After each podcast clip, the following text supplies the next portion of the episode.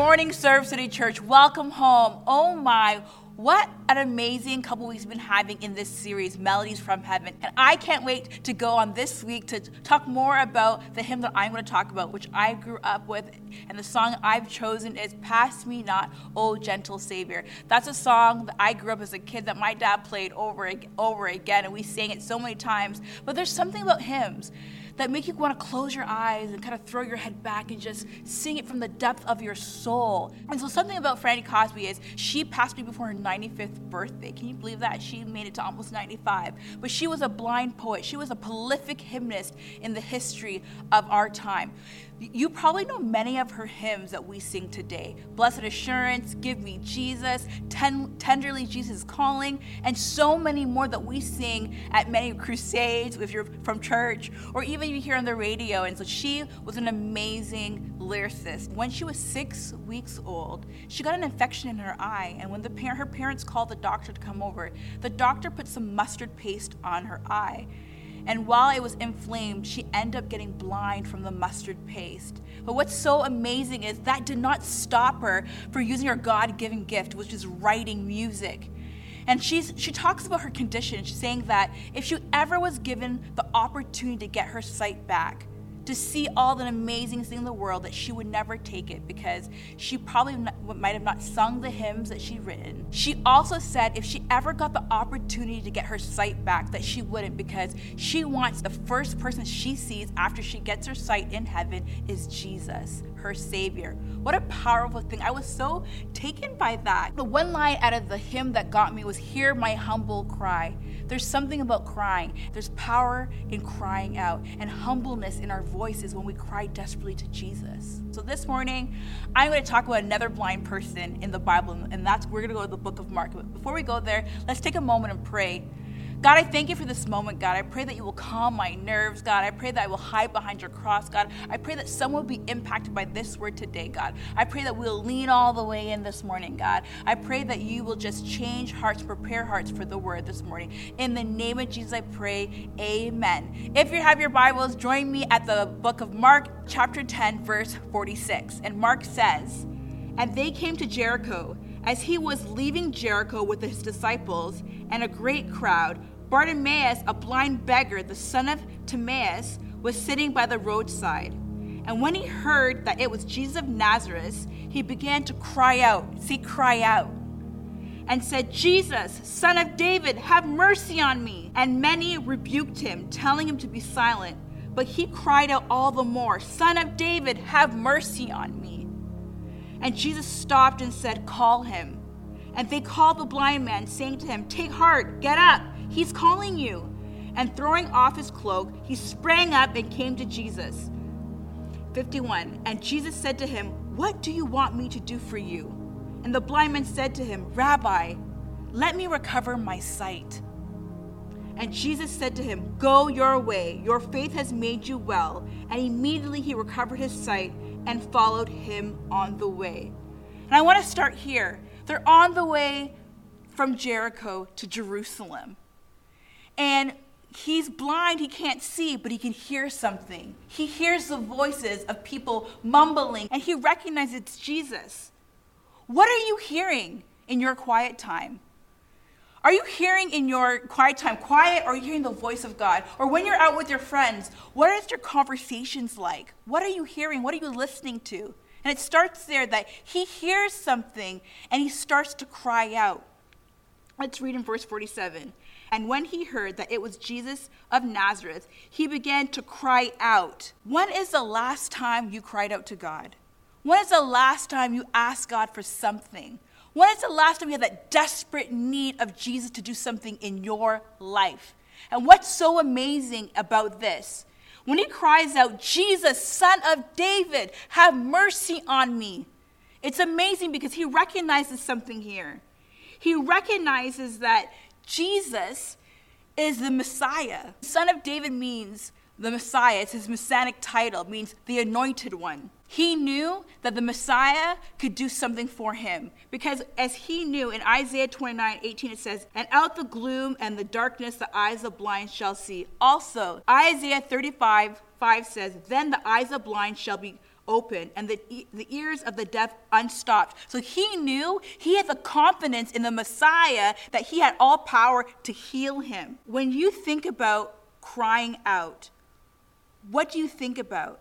It said the average child cries about two hours a day. What is your frequency of crying out to the Lord? How often do you actually cry out for the Lord to do something for you or whatever on your heart or what you're praying for?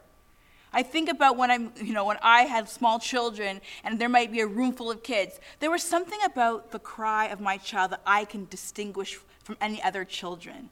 No matter where you are, God can hear your cry. He knows your voice. He knows what's on your heart. And so think about that. When we prepare for prayer this week and fasting, take a moment think, where can I cry out to God? Verse 49 said, and Jesus stopped. So here we have Bartimaeus. He hears rumblings that Jesus is coming. Then we hear him he's like, they're like, they start rebuking him because he starts crying out, Son of David, have mercy on me. And they try to quiet him down. But then Jesus stops. We have a Savior that stops for you. He hears you, no matter who can be in the room. That's what's amazing about this. Probably thousands of people following Jesus, but he stops by the cry. How many times that we don't we keep on going, we don't realize that God wants to stop to hear your voice because he cares about you and it says, call him. And then what's amazing about the word, what it says, call him, in the Bible, it's actually in red. And what it means when it's in red, that means that Jesus actually said it. And so Bartimaeus is crying out, and he says, Son of David, have mercy on me. But then Jesus stops by his crying. And then after, what's amazing, it says in verse 49 Jesus stopped and said, Call him. And they called the blind man, saying to him, Take heart, get up, he's calling you and, and he throws his cloak, his cloak off. He sprang up and came to Jesus. What's amazing is your cry can be an invitation to Jesus to come in. It also says in verse 51 And Jesus said to him, What do you want me to do for you? And the blind man said, Rabbi, let me recover my sight. What's so amazing about this is rabbi means teacher.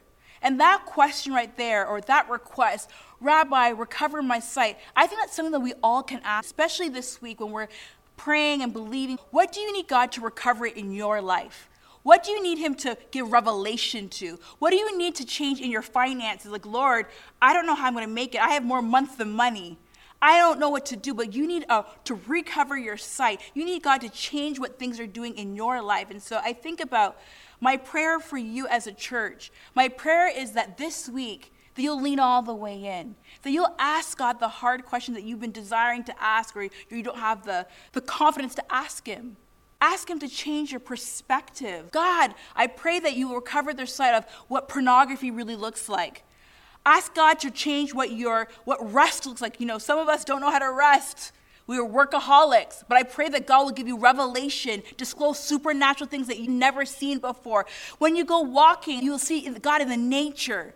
Recover your sight. Many of us are blind, and God specializes in giving sight to blindness. We might not be physically blind, but in our mind, we might be blind to things that we don't even know that God's doing in our lives. Yeah, we might be in a pandemic, but God is doing some amazing things in the pandemic. But sometimes we don't see it because we keep going too fast. We are busy bodies. And we need to take a moment to pause reflect what is God's doing? What is God doing in my life? And so I pray that you, God will recover things, your sight in this season, especially the next seven days. I'm asking and believing on your behalf, and we have a prayer team. We're believing that God will consecrate your week. We're believing that businesses will be birthed out this week. We are believing that people will rest that are tired. We are believing for babies to be birthed, conceived. We are believing for health and wealth. I don't know what you need, but my prayer this week, I'm believing your sight will be recovered like blind Bartimaeus. And here in the 52 it says, And Jesus said to him, Go, go your way. Your faith has made you well. And immediately he recovered his sight and followed him all the way. After God recovers your sight, remember you need to be obedient. Crying out to him after doing all those things, it means nothing if you don't take him at his word. And blind Bartimaeus knew that after Jesus healed him, that he had to go and he went along with him along the way. So, my prayer is that you will be obedient. And obedience is the act of love and respect. There's something when we obey, God moves in our obedience, not just in our sacrifice, because a lot of times we want to sacrifice our time. Yeah, I sacrificed my time all week. I gave up um, food. I gave up Instagram. I gave up Facebook. I gave up whatever you're giving up fasting is not the same as obedience. You do not want to make your week in vain without following through what God is speaking to you. And I think about it. A lot of times people feel guilty. I hope this week that you're going to be in your word, but think I want to I want to say this to somebody out there. Do not feel guilty that you haven't been in your Bible and your word. You shouldn't feel guilty. You should feel hungry. You should be hungry if you haven't been God's word in a long time. Maybe the pain that you're feeling is the, the hunger pains of not being God's word. Maybe the things that you're distorted or you're overwhelmed is because you have not been in God's word. Do not feel guilty. Jesus is still where he's been in that dusty book or the app that you have not opened in weeks. He cannot wait to speak to you. He cannot wait to recover your sight. Pick up your Bible. Open up your Bible app because He is waiting. He is there where you left Him. He has promises. He has things that He wants to do for you. He has things that He wants to speak to you. There's something intimate when you get in God's Word. And I pray that you take a moment this week. Not only that, not only read what God is saying in His Word, but record. There's power but putting pen and paper what God is speaking so you can remember. There's something to go back to God's resume. Sometimes we got to remember what God has done in our past. We pull out his resume. Oh, yes, God, you came through on that house when I thought I was going to lose the house. Oh, God, you came through when I thought I was hungry. I, was never going to be have food. God, I, we were praying for a child for many, many years, but you opened up our room. Oh, God, you know, I didn't think I was going to get out of this um, abusive relationship, but you brought me through. God, I was a single mother. I didn't know how I was going to provide, but you came through. God has a resume. You need to record what He's doing because our minds forget so easily. And there's something powerful when you can open up an old journal, an old book of all the things that God has done, and that's something that can be passed down to your children to see, like, man, my mom was a praying mother, even though she had hard times, that she's prayed and God did something in her life. And so I encourage you to record what God is saying to you today. Even if it's a one liner, even if it's saying, God, thank you for waking me up this morning. God, thank you for providing this job, even though it annoys me at times or my coworkers. This is also time to record your prayers, the cries of your heart, what you're believing God to do doesn't mean that, that it's all going to come to pass, but you're crying out to the Lord and believing, have confidence, just like blind Bartimaeus, that, that the Son of David can do, and he will move with compassion. Have mercy on your situation. We have a God that moves with compassion. And he'll do anything for his children if he thinks it's best for you. He does not withhold good gifts from you. I want you to think about and reflect over the things. I want you to what are you hearing when you're with the Lord in your prayer time? Or are you even praying? Let's start there. Pastor, I haven't been praying. Well, let's start there. Take a moment and pray this week, even if it's for five minutes. Hear what God is saying. Also, think about what you're watching this week. Then think about your frequency of your cry. What are you crying out when you are praying to God? What are you asking Him?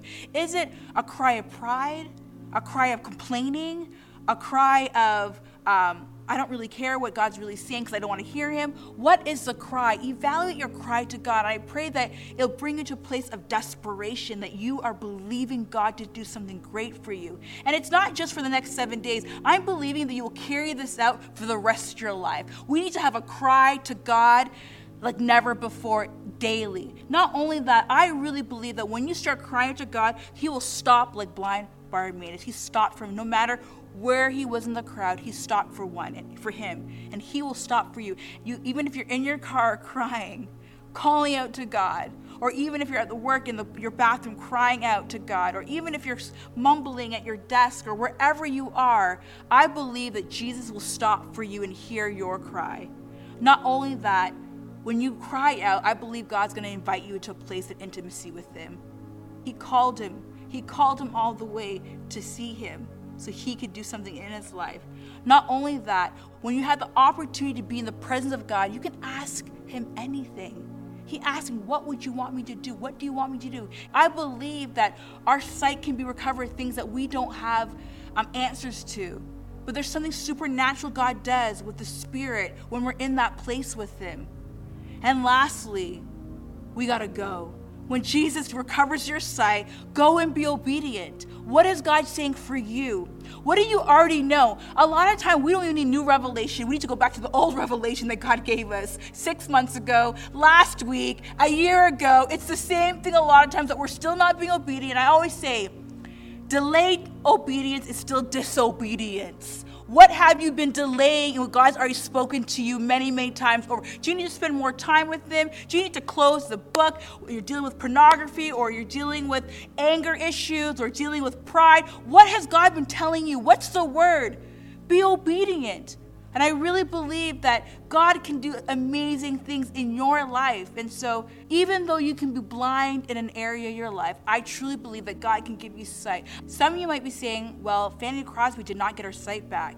She might not got her sight back, but God still gave her godly perspective. Even though she did not physically see, she can see in a different way. She was still able to write the hymns. And I don't know what's going on in your life. I don't know, maybe your situation might ch- not change, but maybe your perspective on the situation might change. And that's the power of God, what He can do in all of our lives. What's hindering you from crying out to God? Is it your pride that you're scared what people are going to say about you, just like, or people are rebuking you because you're too loud or you don't even open your mouth? What is hindering you from crying out to God? A lot of times, I know for me, sometimes it's like, oh, I don't want my people to see me crying out to God. I don't want people to see my tears when I'm in church or even in my home. But sometimes we have to let it go who cares who's watching? Bartimaeus did not care the thousands were watching him. He wanted to go to get his healing. He had confidence in the Messiah can do something. And so, is your cry just full of insecurity or fear? Just take one step closer to Christ and get the confidence. Just get the mustard seed of faith that I always talk about and ask God to come into your life and give you the voice He'll hear you and whatever you're crying out to the Lord for and believing for. There's something with the power of your cry that God wants to do in you, through you, and with you.